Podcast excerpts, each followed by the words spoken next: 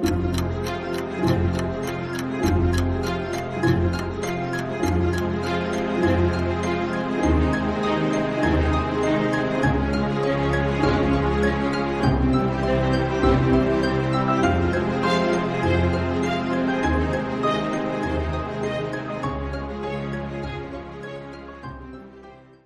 Hey, welcome back to another episode of Parker's Pensées. This is a podcast where we explore thoughts in philosophy, theology, nature, and life. I love thinking about cool stuff, so come think with me. Um, before we get going here, I want to take some more time to thank the Patreon supporters. You guys are making this possible. If you have benefited from uh, this podcast at all, please go over and, and become a patron. That would be awesome. Show your support. Uh, another way you can show your support if you're watching this on YouTube uh, please subscribe. That is huge. And if you want to go above and beyond, please go over to Apple Podcasts and leave me a five star review and a comment. That would be huge. That would be awesome. You guys are the best. So without further ado, uh, let's get into the, the discussion today. Today, I have with me another very, very special guest. Guest, I have with me Dr. William Hasker, and uh, if you know that name at all, you know this guy's a legend. Uh, a little bit, a little bit nervous for this one, but um, let's just let's just bring him in and get started. Dr. Hasker, thanks so much for coming on the podcast. You're welcome. It's a pleasure. So uh, I know you haven't. Uh, this isn't the most recent work that we're going to be talking about, but uh, it's so interesting to me. So uh, I'm so I was so glad that you agreed to come on and talk about your work on the argument uh, from reason, as well as your work uh, in the emergent self. So just real quick, if I could hawk some of your books here, we got metaphysics, constructing a worldview, by Dr. William Hasker. Uh, and this is in the contours of Christian philosophy, and uh, it's edited by by Stephen Evans. It's a great series. Uh, Art Holmes, I think, did the one on ethics, and if you know anything about Arthur Holmes, that guy's a legend as well. And then uh, also the the emergent self, and this is what we're going to be focusing most on today. And uh, Dr. Hasker, I think this came out in like 1999. Is that right? Correct. Yes. Mm-hmm. So it's been a while since you've been uh, working on this, but does the argument from reason does that is that something that that uh, you continually think about, or is this uh, dredging up something from your past?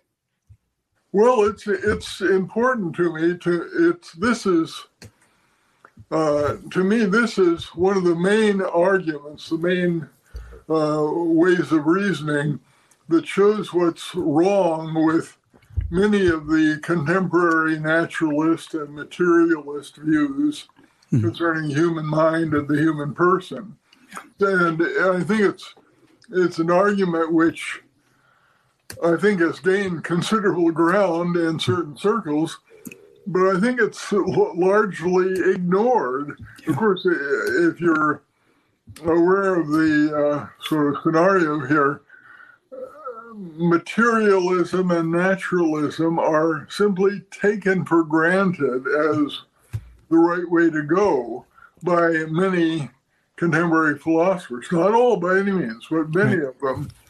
And there's a great reluctance to pay serious attention to arguments and points of view that, that challenge these ideas. And so you're, in a sense, you're always swimming upstream to, to challenge this uh, naturalistic consensus but uh, but I think this argument from reason is one of the important ways to do that. So uh, you're, you're, right. I, I haven't been working so much specifically on that recently, but it's definitely part of my thinking going forward.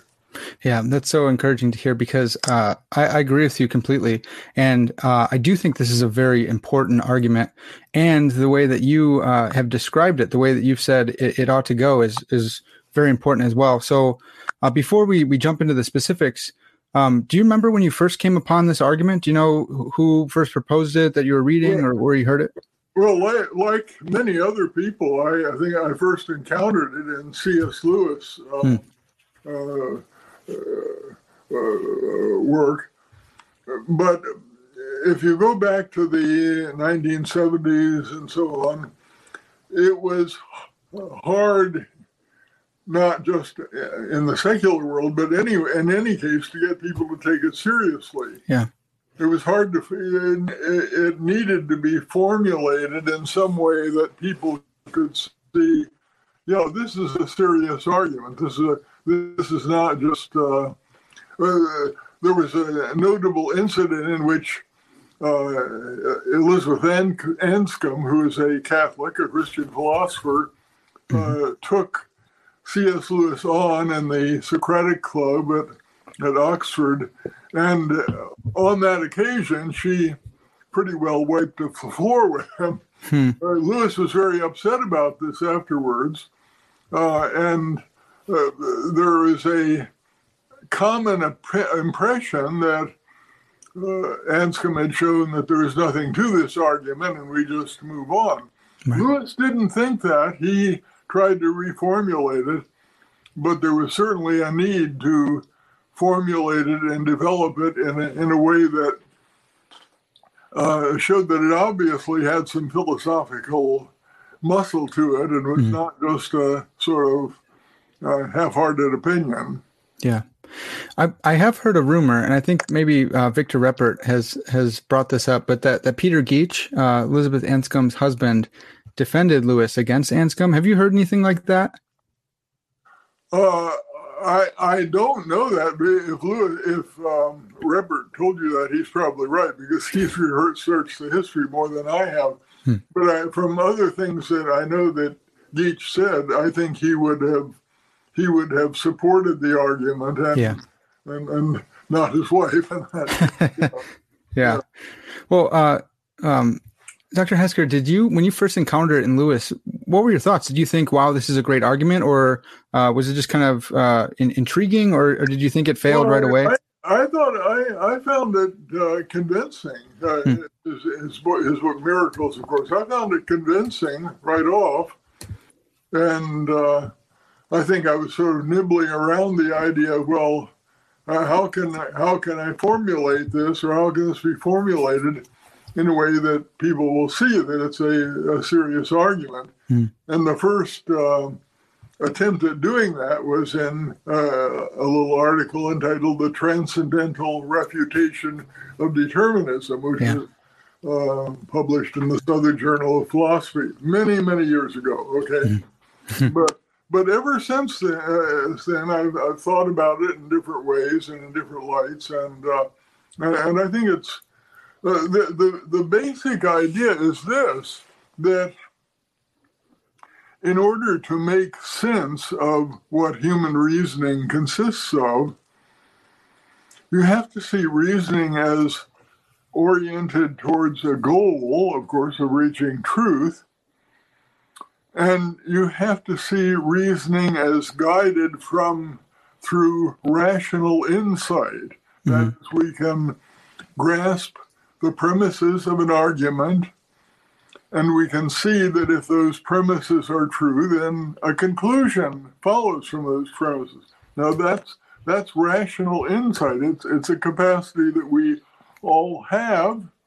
We all use it to some degree. Uh, eh, logic uh, the study of formal logic uh, sharpens that and develops it and shows us how to apply it. But I think that uh, you just don't have reasoning if that isn't the case. And the what the argument shows is that if if your thinking is simply the product of the um, atoms bashing around in your brain, to put it very crudely. Mm-hmm. But if it's just the, the, the, result of physical causes, well, those physical causes do not have anything to do with rational insight. Right. At least that's that's the way it seems, and I think it's it really is true.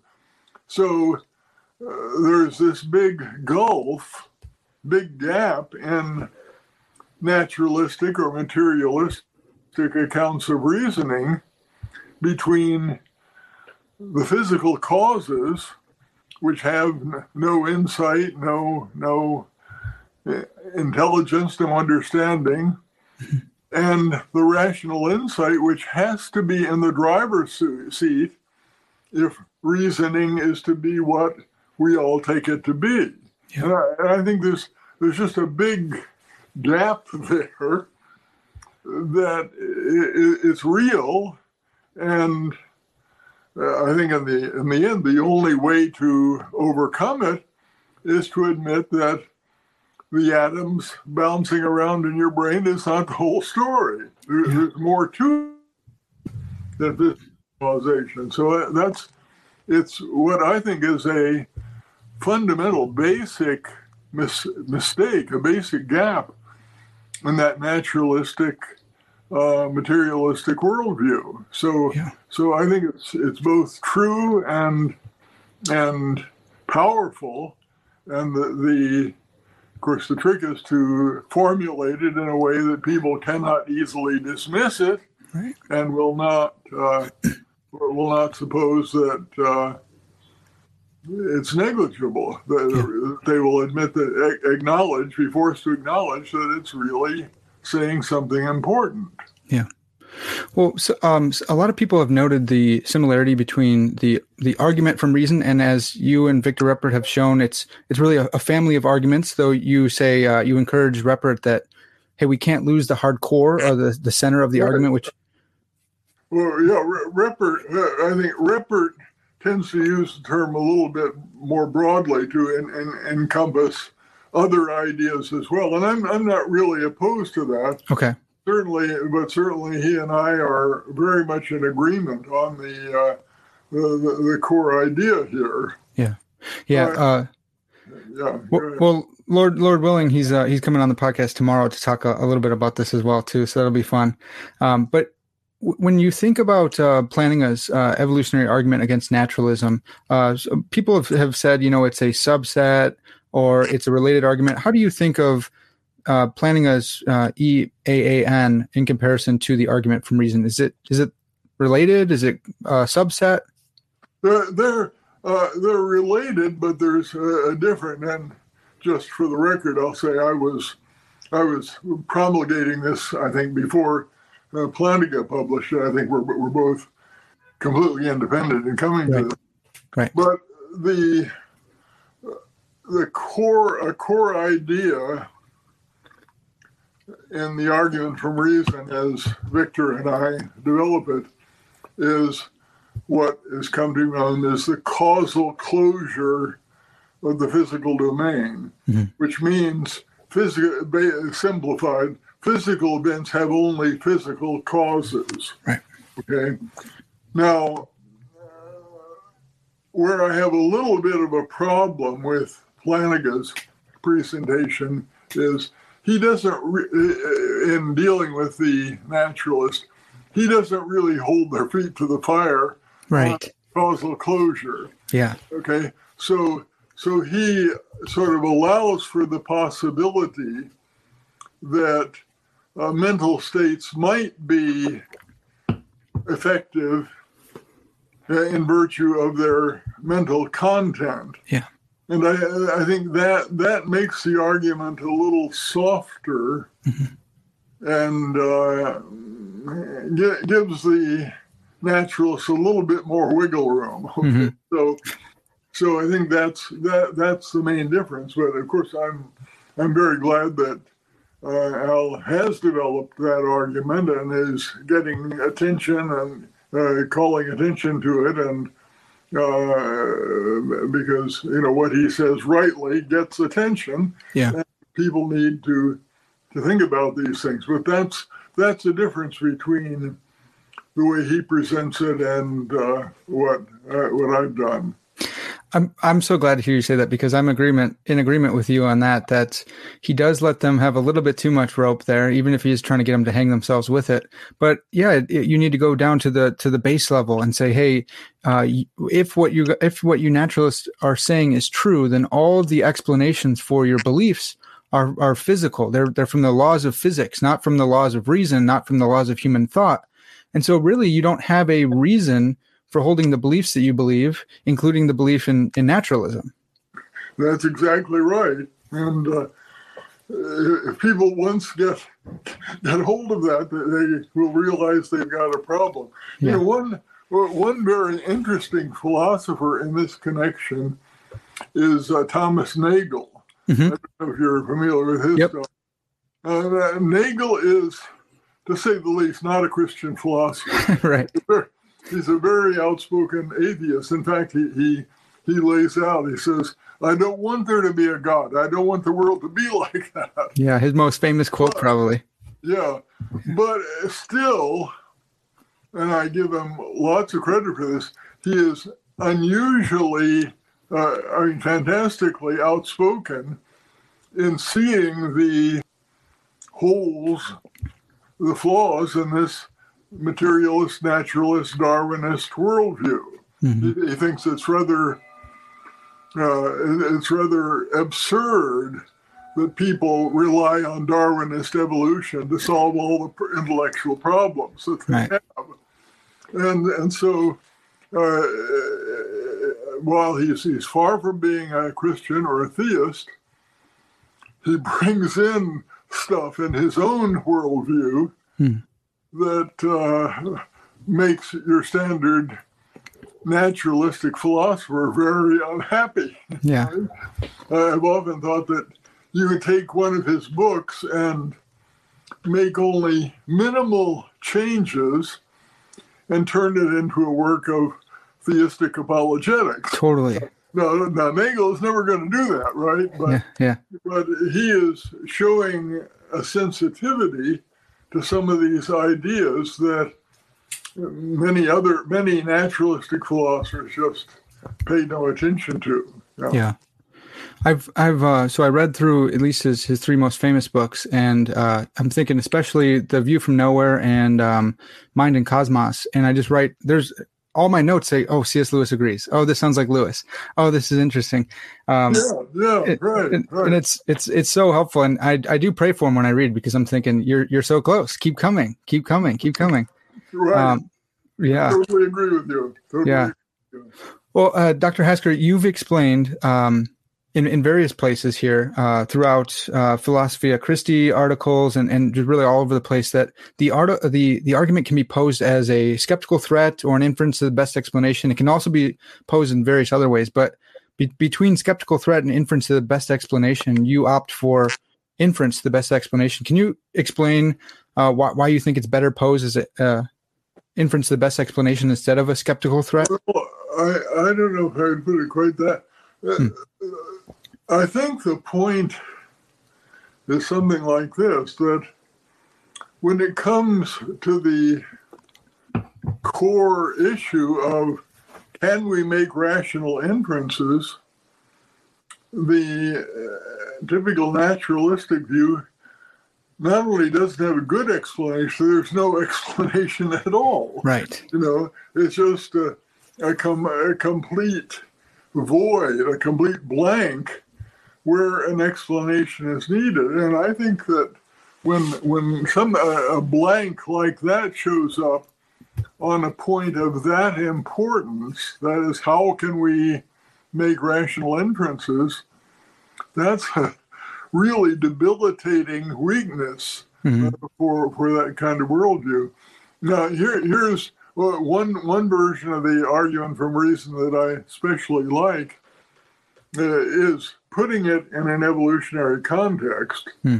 Okay. Now, all all naturalist philosophers want to give an evolutionary account of the mind and an evolutionary account of reasoning. Mm-hmm. You know, uh, there were these uh, big-headed apes that uh, were figuring things out a bit, and uh, their mind uh, somehow their minds started working a little bit better, mm. and those apes did a little bit better in the struggle out on the savannah than the than the dumber apes. Yep. And so uh, they reproduced, and and you have a cumulative effect here. Now that's I, I think that has to be to some extent true. Okay. Mm. I don't. I mean, I, I'm, I'm an evolutionist. I don't mm-hmm. make any bones about that. I think that has to be to some extent true. I don't think it can be the whole explanation for our our ability to reason. Yeah. But it's it's got to be part of it.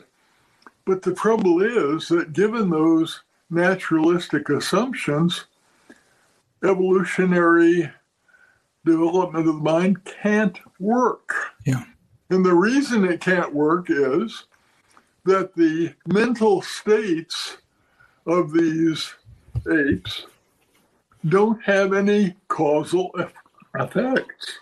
Hmm.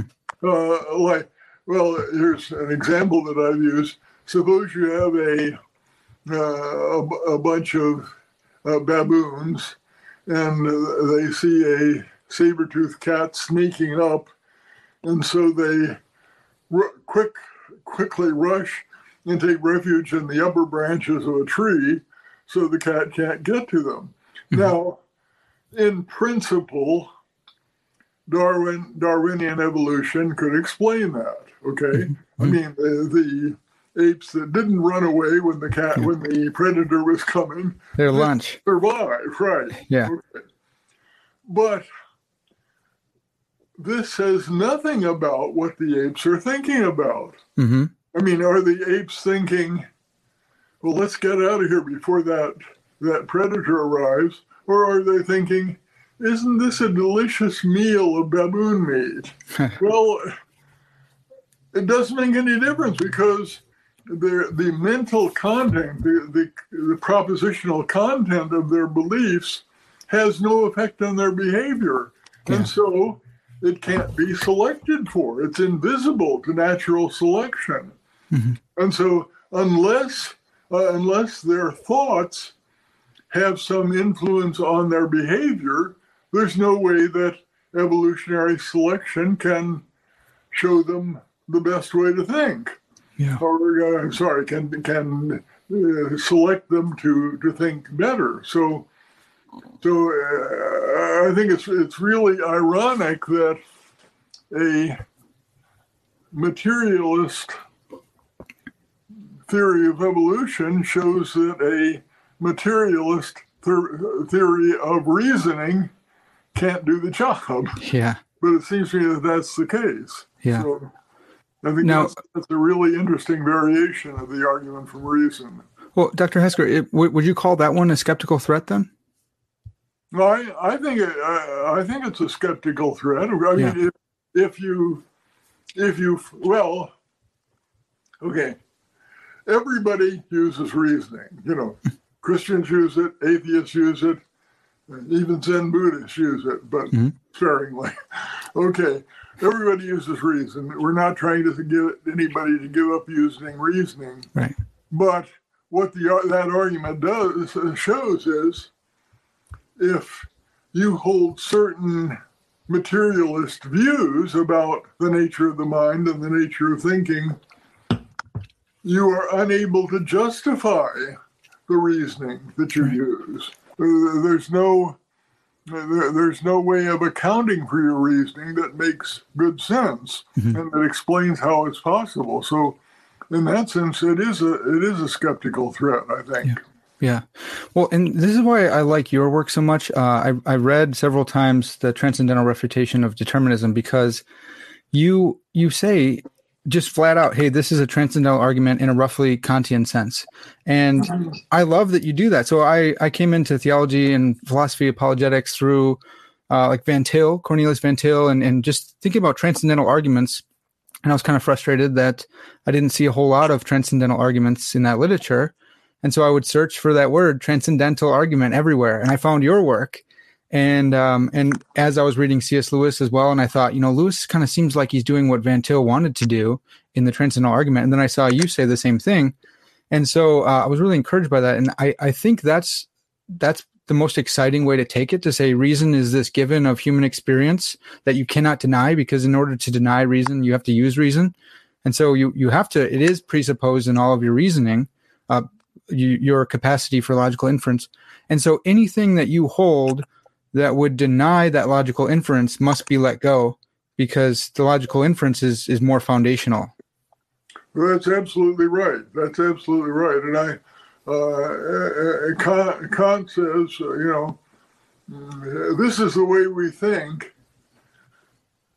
This system of concepts and so on, mm-hmm. he argues, is is what we need. We have to have in order to be able to think as we do. Yeah. I'm not I'm not making a case for Kant's sure philosophy overall. Mhm. But I think that's that's the way it is. Certainly with uh, with reason here.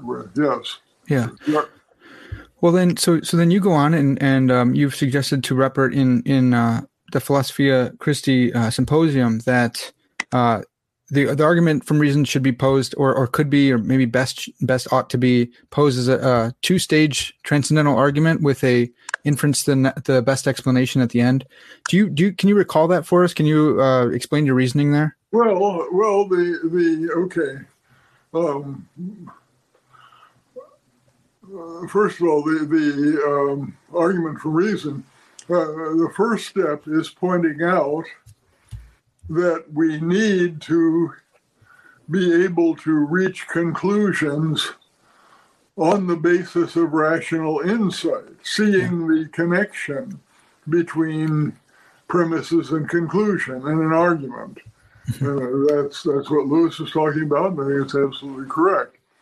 Then the second stage is to show that if we assume, make these naturalistic assumptions, that our thinking is completely determined by the atoms bouncing around, or you know that sort of thing Right. then it can't be the case that we draw conclusions on the basis of rational insight. Okay, mm-hmm. so so the naturalistic explanation at that point is simply excluded. Then the the the third stage, as I suggested at that point, is to suggest theism as the best explanation. That is, we we could we could say, how is it that we have this capacity for rational insight, and of course the capacity for moral awareness and and other things and so. Well, a theist will say, well, we we can have these things because we're created in the image of God, and God has endowed us with these capacities. Of course, that's that's not saying how God did it, but Right. it- it's an important it's an account of uh, of what what's going on here. Uh, now, you know, it, it isn't the only uh, only account. I think we mentioned previously Thomas Nagel. Mm. Uh, he seem he, wants to say that there's a uh, a teleological element built into the basic structure of the universe, so the Right. basic structure of, of matter. Well, uh, that's conceivable, and if that's true, then they w- that would account for for our having this rational insight. Now, is that a better explanation than a theistic explanation? I, I don't actually think so. You know, Yeah. but it, but at least it's in the ballpark, and so Mhm. so we could we can discuss. Uh, of course, if if you place up, as Nagel himself unfortunately does, if you put a high priority on not having God in the picture, Right. then that sort of tips the scales in his favor. But the, the point is, uh, eh, uh, there you can have an argument about the best explanation because you do have competing explanations. Yeah. Uh, some naturalists think that they can come up with a competing explanation, and, and in that case, I think the theist has to simply go after them and say, "No, this doesn't work. You're you're playing, uh, you're pulling some illegitimate moves." So, Yeah. so uh, I mean, I don't I don't think the argument from reason sort of gets you to theism in one big jump, Mhm. but it's it, it's a building block that uh, certainly certainly contributes something towards a theistic worldview. I'll, I'll give you another example. Yeah. I don't know if you're if you are familiar with uh, William Rowe. Uh, Yeah, sure. uh, recently uh, uh, passed away a few years ago, but taught uh, philosophy of religion at Purdue University for many, many years and, Mhm. and contributed a lot to philosophy of religion. Um, but you know, I, I sometimes thought that Bill Rowe had a pretty nice theistic worldview with one uh, fairly important omission. you know, he's an atheist. Yeah, right. but, but there are uh, a lot of chunks in his worldview that uh, are a lot more comfortable uh, in a theistic worldview than in a naturalistic worldview. He he believed in libertarian free will, mm-hmm. agent causation. I'm pretty sure he believed in objective moral values. Yeah. You know, a lot of stuff that, if you're a real hard nosed naturalist, you're going to have a hard time living with those things. Right. But uh, so I, I, think the argument for reason gives you one of those pieces yeah. that fits better in a theistic worldview than uh, certainly than in a naturalistic worldview. Then, and um, there you, I, think, then then you are going for the best overall explanation. At least that's one way of looking at what's going on there.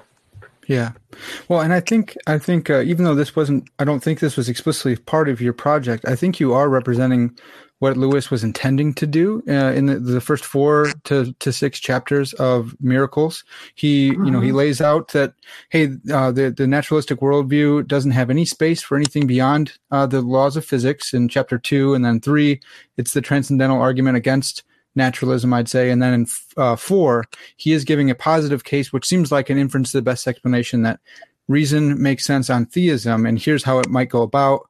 But um, so, so I think actually uh, your your project and the two part transcendental argument with the inference the best explanation actually does fit Lewis's project and what he was getting after after all. And, and I think a lot of people miss that when they appropriate just the argument against naturalism and they miss out on the argument for theism there. Well, I, I, you know, uh, the genius, you have to, you know, nothing else you can say, the genius of Lewis mm-hmm. was that he could take these philosophical thoughts yeah. and make them palatable to a wide range of readership. Because yeah. Lewis had had some training in philosophy, right. but uh, but not many people can. You know, it's a it's a gift of God, I guess. Really, not many yeah. people are able to do what what he did in terms of making it accessible. These ideas accessible, yeah. uh, and. Uh, it's it's amazing. But yeah, I certainly I, I certainly uh, I have no discomfort whatever. Yeah. compare me compare my ideas with Lewis. If you yeah. compare my writing with his, I show my face. There's no comparison. But, uh, That's great. He, uh, his uh, uh, his thinking is not easily dismissed if you read yeah. it with care. You know? Right.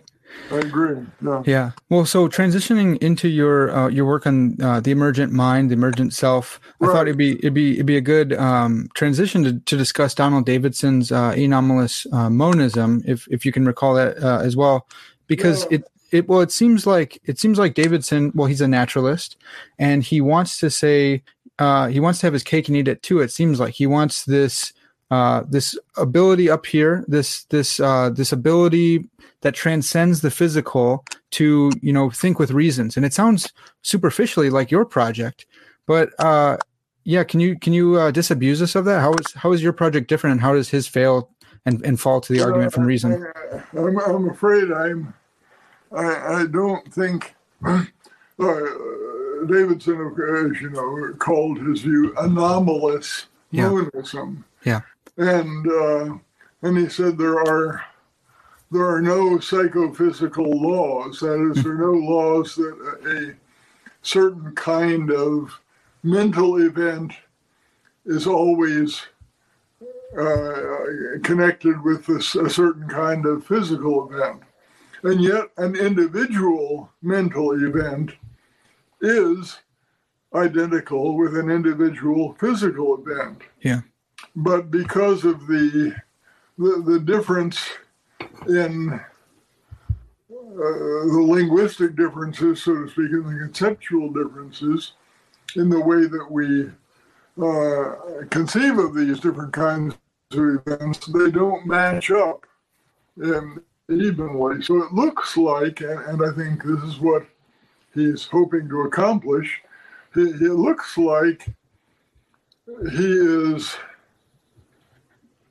having a situation uh, in which the mental has a certain kind of independence or at least you know it's sort of not that overly tightly connected with right. the physical realm but as you anticipate it doesn't work i don't think yeah. it works yeah. okay because at least as, i understand it and I'm, I'm not a big scholar of davidson but i think he still accepts the three core assumptions of naturalism on which the argument from reason is based.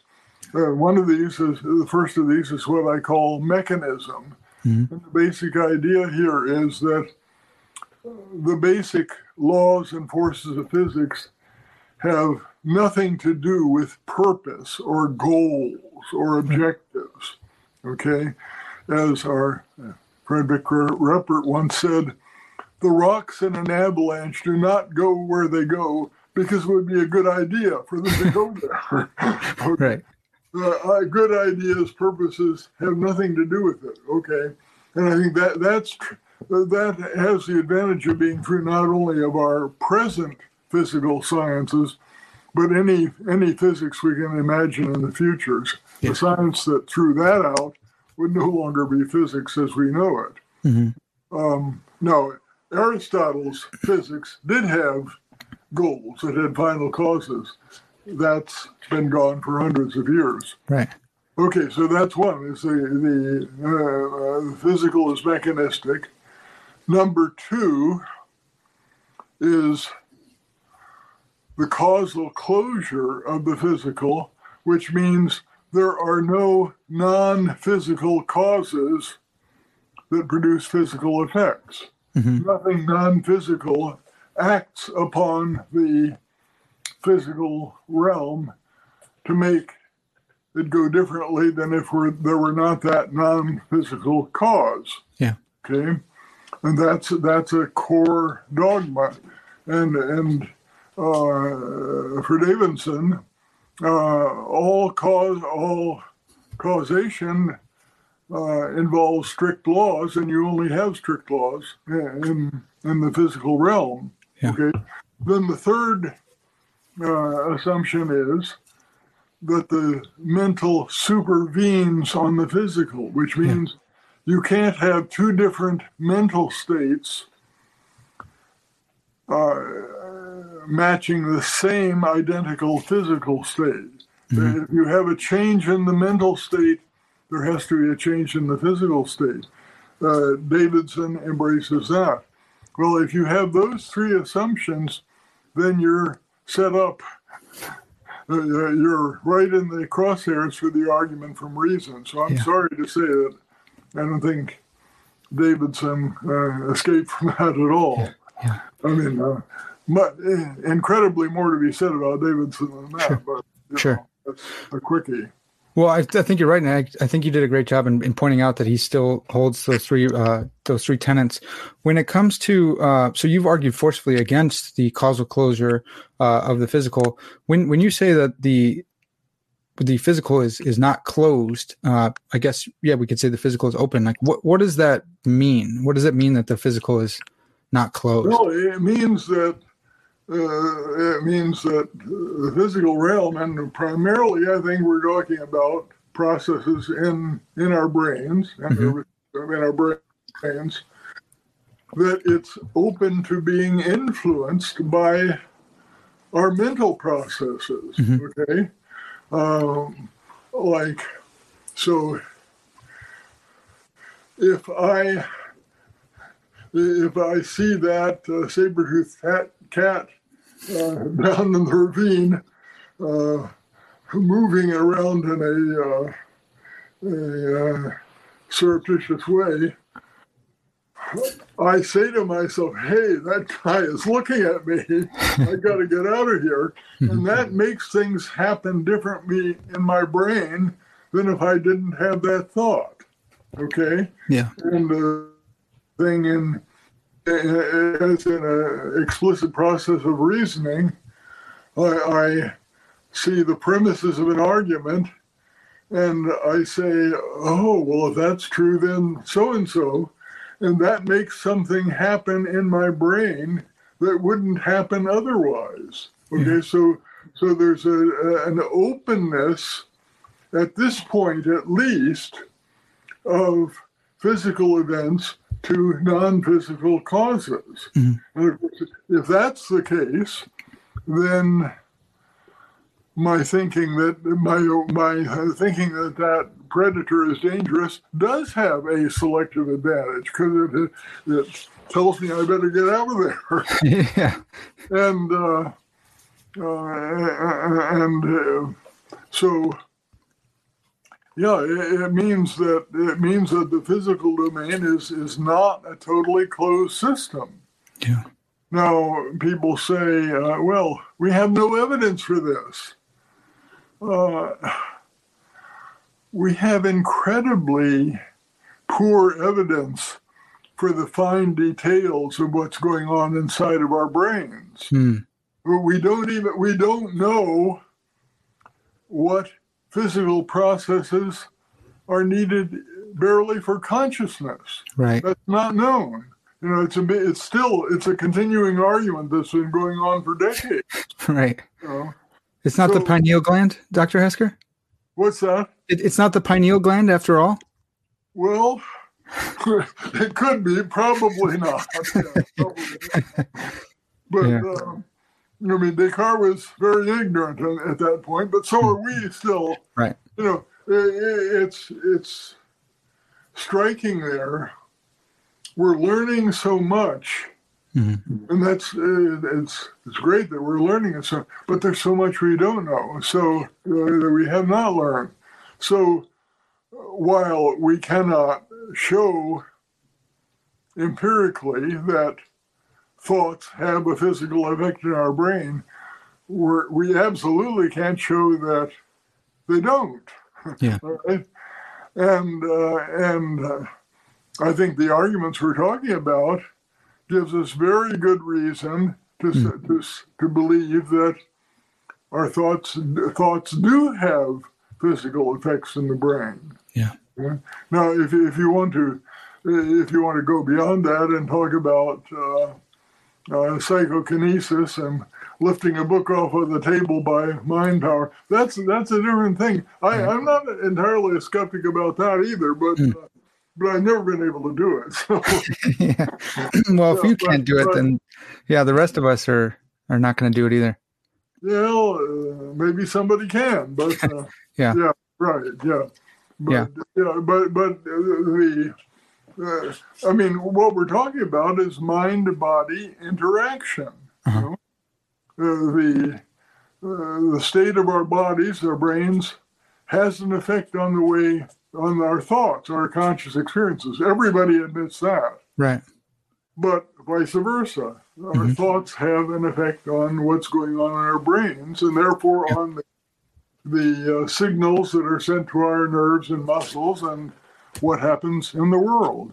Yeah. Mm-hmm. Well, that, that might be a perfect uh, segue right into into your project. So, uh, which I, I, designed and I reasoned and I wanted to do that. I planned for this. So, um, how how is your emergent self? How is that different than like the supervenience that is uh, inherent or explicit in Davidson's uh, anomalous monism? Well, the uh, supervenience so far gives you the effect of the physical on the mental. That is your your mental state. Uh, I mean, your physical st- state of your brain has a supervening mental state. Mm-hmm. Uh, so far, that's uh, that's you know uh, not, it's not too much your problem, but the Mm, uh, uh, uh, what what I want to argue for, and, and what dualists have believed, I guess, forever, is that your mental state also influences your physical state, and, in this case, the state of your brain. So it's a it's a two way interaction, mm-hmm. and not simply that your mind or your mental state is a reflection of your physical state. So, yeah. So it's uh, you might say it's evening the score between the mental and the physical in a sense. Yeah. Yeah. Yeah. Well, Dr. Hasker, is your is your uh, emergent dualism is that a a full blown substance dualism, or is it more of a is it a property dualism? No, it, it's a substance dualism. the, the, mind is uh, uh, the mind is a thing, and the uh, one of the main arguments um, for that is one that we haven't talked about, but mm-hmm. uh, it's another argument that I like a lot. It's the unity of consciousness argument. So okay? Yeah. And here, here's the idea. I mean, well, Leibniz put it very nicely. Mm-hmm. He said, you know, suppose you have a machine that can think. Okay, this was this is the materialistic theory, which he is refuting. Suppose you have a machine that can think. Well, you can imagine this enlarged, much bigger, so that you can walk around inside it, mm-hmm. like say a a uh, windmill. Okay. Well, as you walk through this windmill, this thinking machine, what you find is parts pushing against each other. You have physical causes, the physical mm-hmm. things pushing. But there's nothing there that can be a thought. There's nothing going on there that can be a thought. He says for, for the thought, you have to have a simple thing. There has to be some one thing that has the thought as a whole. Just yeah. like right now, I'm I'm looking at your picture on my screen here, and okay, you have some, you know, dark hair. You have some impressive uh, mustaches. Thank uh, you. Eyebrows, and uh, you know, your your teeth are white, and so on and so forth. But it's not like there's one bit of me that sees your yeah. eyebrow, and another bit that sees your mustache, and another bit that sees. There is one has to be one thing mm-hmm. that grasps that whole picture of you at once, yeah. and also it sees the picture of myself beside you and all the other stuff that's around here. So there has to be a single thing that is doing the experiencing. You can't break up the experience and assign assign each bit to some one little bit of your brain. That, that mm-hmm. doesn't work, you know. As I've sometimes told students, it's like uh, you you gave uh, uh, an exam to your class, and uh, there were 20 students. Each of them got one question right on the exam. Mm-hmm. Yeah. he said, "Sorry, guys, you all blew it." And so he said, "Well, look." We got all the questions right. What more do you want? well, that doesn't do it. Okay, mm-hmm. there has to be some one person who had all of this information. And there has to be some one thing, one entity that has all of this experience that I'm not now having. Yeah. And and and that is the mind or soul, the the mental substance. Yeah. That that is, I say, generated or produced by the brain, but it's not identical with the brain. Now that yeah. that's a that's a whole different uh, different uh, argument than the argument from from reason. Yeah. Uh, but I think it's I think it's a very important argument, and I think it's a good argument. Yeah, I think it's I think it's very good too. And and my reading of Kant prepared me to see that in your work. The Kant calls it the transcendental unity of of apperception. I think, mm-hmm. and uh, and it yeah, it's the unity of consciousness argument that it's been come to know now. And and then uh, my friend Brandon Rickabaugh is working on the phenomenal unity or the unity of phenomenal consciousness as well, and taking it even further. Um, Dr. Hasker, how so? I, I, totally agree with you. We need to have this subject who experiences things as a, as a as a unity, and it's kind of a it's a philosophy of mind version of the the uh, binding problem in in neuroscience. I'd say. Um, it is it is related to that in neuroscience. The question is what uh, you have all this stuff going on in the brain, uh, in different parts of the brain, mm.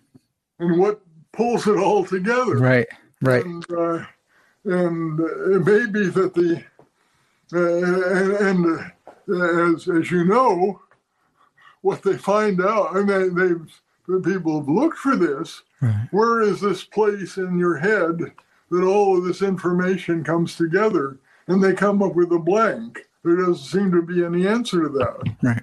So maybe that what what go, is going to pull it together, or what's going to unify it in experience, has to be the conscious mind. Yeah. I think I think that's probably right. So yes, that's that's a very definite uh, sort of empirical example of this issue. Yeah. yeah. Well, so then when it when it comes to your project, how how is it that the mind is produced by the brain, and and then how can the the brain or how can the mind operate at a different level, uh, a, a different level of laws, the law, the level of reasons when when it's produced by the brain, which operates on the the physical laws. Well, take faith. uh, uh, I mean, this is, and and the part of the answer is that uh, for this kind of strong emergence, yeah, there isn't an answer. Is that we don't have an answer to how does it work? You know, right? If if we had an answer to that, then then that would be uh, kind of reduction. You know, you'd be able to say, well, okay, you turn this crank and the faucet comes out here. You know? Right, right. But but uh, but uh, that's uh, uh, the fact is it, it happens. Mm-hmm. You know, I, I've spent some time thinking about the way in which uh, which physical object objects produce fields. Yeah, fields of physics right? Or say a, a, black hole. Well, for a black hole, at least according to some accounts, okay, you start off with a very massive star or uh, several stars joining together, but maybe, maybe just one very massive star. But it come it becomes so powerful and generates such an intense gravitational field that the matter, the physical stuff, matter, material stuff that that was there to begin, made up the star, is in effect squeezed out of existence. Yeah. And what you've got left is a super intense gravitational field from which nothing can escape. now, if you ask me, how does that work? uh, go ask somebody else. but, uh, but this is, I mean, uh, it's something that that does happen. You know, yeah. we now photographed one of these guys, yeah, these black holes. So. So the way in which matter, uh, the material stuff, when rightly organized, produces a new thing, a mental object, a mental entity, that's ter- terrifically mysterious. Yeah. And if you if you say, well, that's that sounds kind of fishy, you know, okay. This is not the first idea that would have come to your mind when you started to think about this. It's only when you've tried a lot of others, yeah, they don't work. They all sound fishy, yeah. So this begins to look better than, the rest. yeah well, that, that's yeah.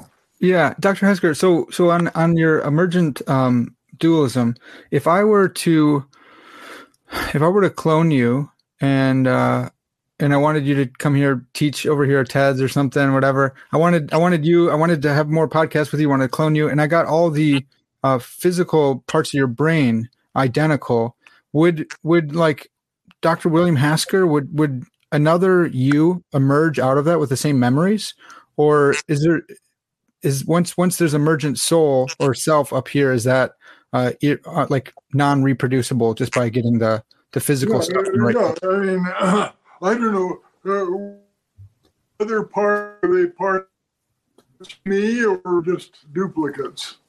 Hmm. Uh, I mean, I'm just asking for interest.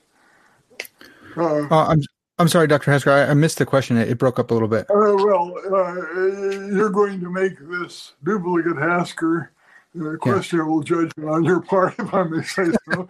but if you're, you're going to make this duplicate of me uh, using these other brain parts, do they do they originally come from my brain or or some other source? Um, another source, maybe maybe thinking like Davidson's Swamp Man thing. They're just like Okay. like yeah, produce them, 3D print Well, them, maybe. In, in any case, once my mind slash soul comes into existence, that's a unique individual. Okay. Okay. Okay. Uh, now, if you if you got um, if you got all the parts uh, sufficiently similar, sufficient assembled in the right way, Yeah. uh, then you might get a, a close duplicate. You know, and uh, Would he have all your memories? You think? what? If if I got the physical stuff in the in the right place, would he would would this duplicate Hasker have the same memories as you have? They would be pseudo memories because he Right. wouldn't. Uh, but I, but I, I suppose so because, I mean, memories. We, we have every reason to. We, we know memories are encoded in the brain. Interesting. So, uh, so if you could reproduce that co- coding, then my duplicate would think of himself as having had those experiences, Yeah. but he'd be wrong. You know, Right, he wouldn't have any causal connection. Yeah, Yeah. So, yeah. So uh, you could. And I'm, I'm, I don't mind my saying so, but I'm glad that you aren't actually able to do this, right? but, uh. Yeah. yeah, but uh, but you could, if you were successful, you could produce a simulation or a simulacrum of Mhm. me, but Okay. you couldn't produce me. Right. Okay. Yeah. Okay. Well, so so uh, closing up here, Dr. Hasker, thanks so, so much for all your time here. I just wanted to, to follow up on, on your last chapter here of the emergent self. Um, how might um, how might our minds survive the the death of the brain? Well, in the, the, the theory that I'm that I'm putting forward, this is where the the substance dualism aspect becomes important. Okay, wh- when uh, yeah, when my uh, well, sorry, back up. Hmm. The important thing is that the mind slash soul is a new thing, a new substance. It's Yeah. distinct from the mind that generates it. Mhm.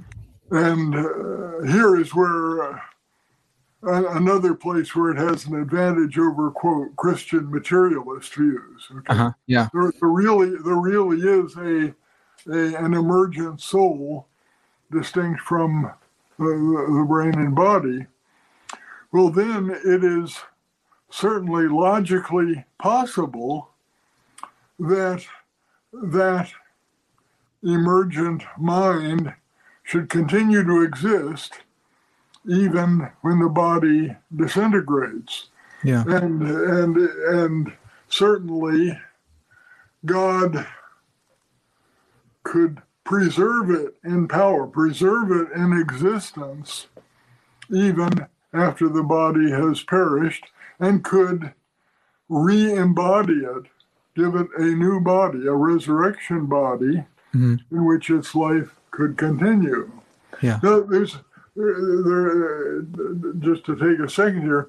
Mhm. There's some interesting empirical evidence on this. In some, of, I, I don't know if you're into uh, near-death experiences or out-of-body experiences or any of that. I haven't researched it a ton. No. Yeah. Yeah, there's a, a pretty, uh, pretty large, large body of evidence of people whose consciousness has apparently continued. Yeah. And they have become aware, been aware of things and learned things during periods when the normal physical functions, brain functions that sustain conscious life under ordinary circumstances Yeah. are, are not functioning. Right. And so if if those uh, incidents are verified, and, and there are a lot of them, there's a lot of evidence, if those instances are verified, then that would be the evidence that the mind, uh, soul, can, can is capable or is, it's possible for it to go on functioning at least for short short periods of time Yeah. without the normal bodily support. Now, I don't want to lean too heavily on this, Right. uh, and, and the rest of what I want to say about the emergent self is does not depend on it, but I think it's very suggestive, to say the least. Yeah. Yeah, I think I think you're right. I think that's I, I love the way you're thinking about it too. That you don't want to lean super uh, heavily, but it is really interesting. It's an important point to, to think about. Yeah, that's that's good. Um, actually, I'm I'm sorry. I'm going to ask one last question, Dr. Hasker. Do do you give a time period for when the uh, the mind or soul first em, um, em, emerges? Is there you know do you think like the first trimester, or is that just totally speculation outside your? Well, yeah, I mean, it would be sometime during the gestation of the uh, of the, the embryo, fetus, and so on. Okay. I wouldn't. I, I wouldn't uh, like to, you know, pin that down. Right. Uh, I, it doesn't strike me as especially plausible that it's there from the moment of conception. Okay. Uh, you have no nervous system, no brain, nothing. So, uh, but uh, uh, I, I, I'm not going to give you a calendar and tell you. Sure. Yeah, there might be a Sorites paradox or something there too. Um, well, Dr. Hasker, this has been seriously an, an honor for me. I love your work. I, I love especially your use of transcendental language and your your the way you reason, the things that you think about. I think are so interesting. Your work in the Trinity is really interesting as well. Um, so it, it, it's genuinely been an honor, honor. Thanks so much for coming on my podcast. well, it's been a pleasure. Yeah. Well, as we as we close out here, uh, one more one last time, just a couple books I grabbed off the shelf. Uh, uh, if you want to read more, hear more from from Dr. Hasker, Metaphysics: Constructing a Worldview, The Emergent Self, um, and this is really what we were talking about today. He's got his stuff on the argument from reason in here, as well as the Emergent Self. So. Uh, I definitely recommend these books. These are awesome. Uh, Lord willing, we can talk about this uh, some other time, but for now, it's going to have to do it. This has been Parker's Pensées, and as always, all glory to God.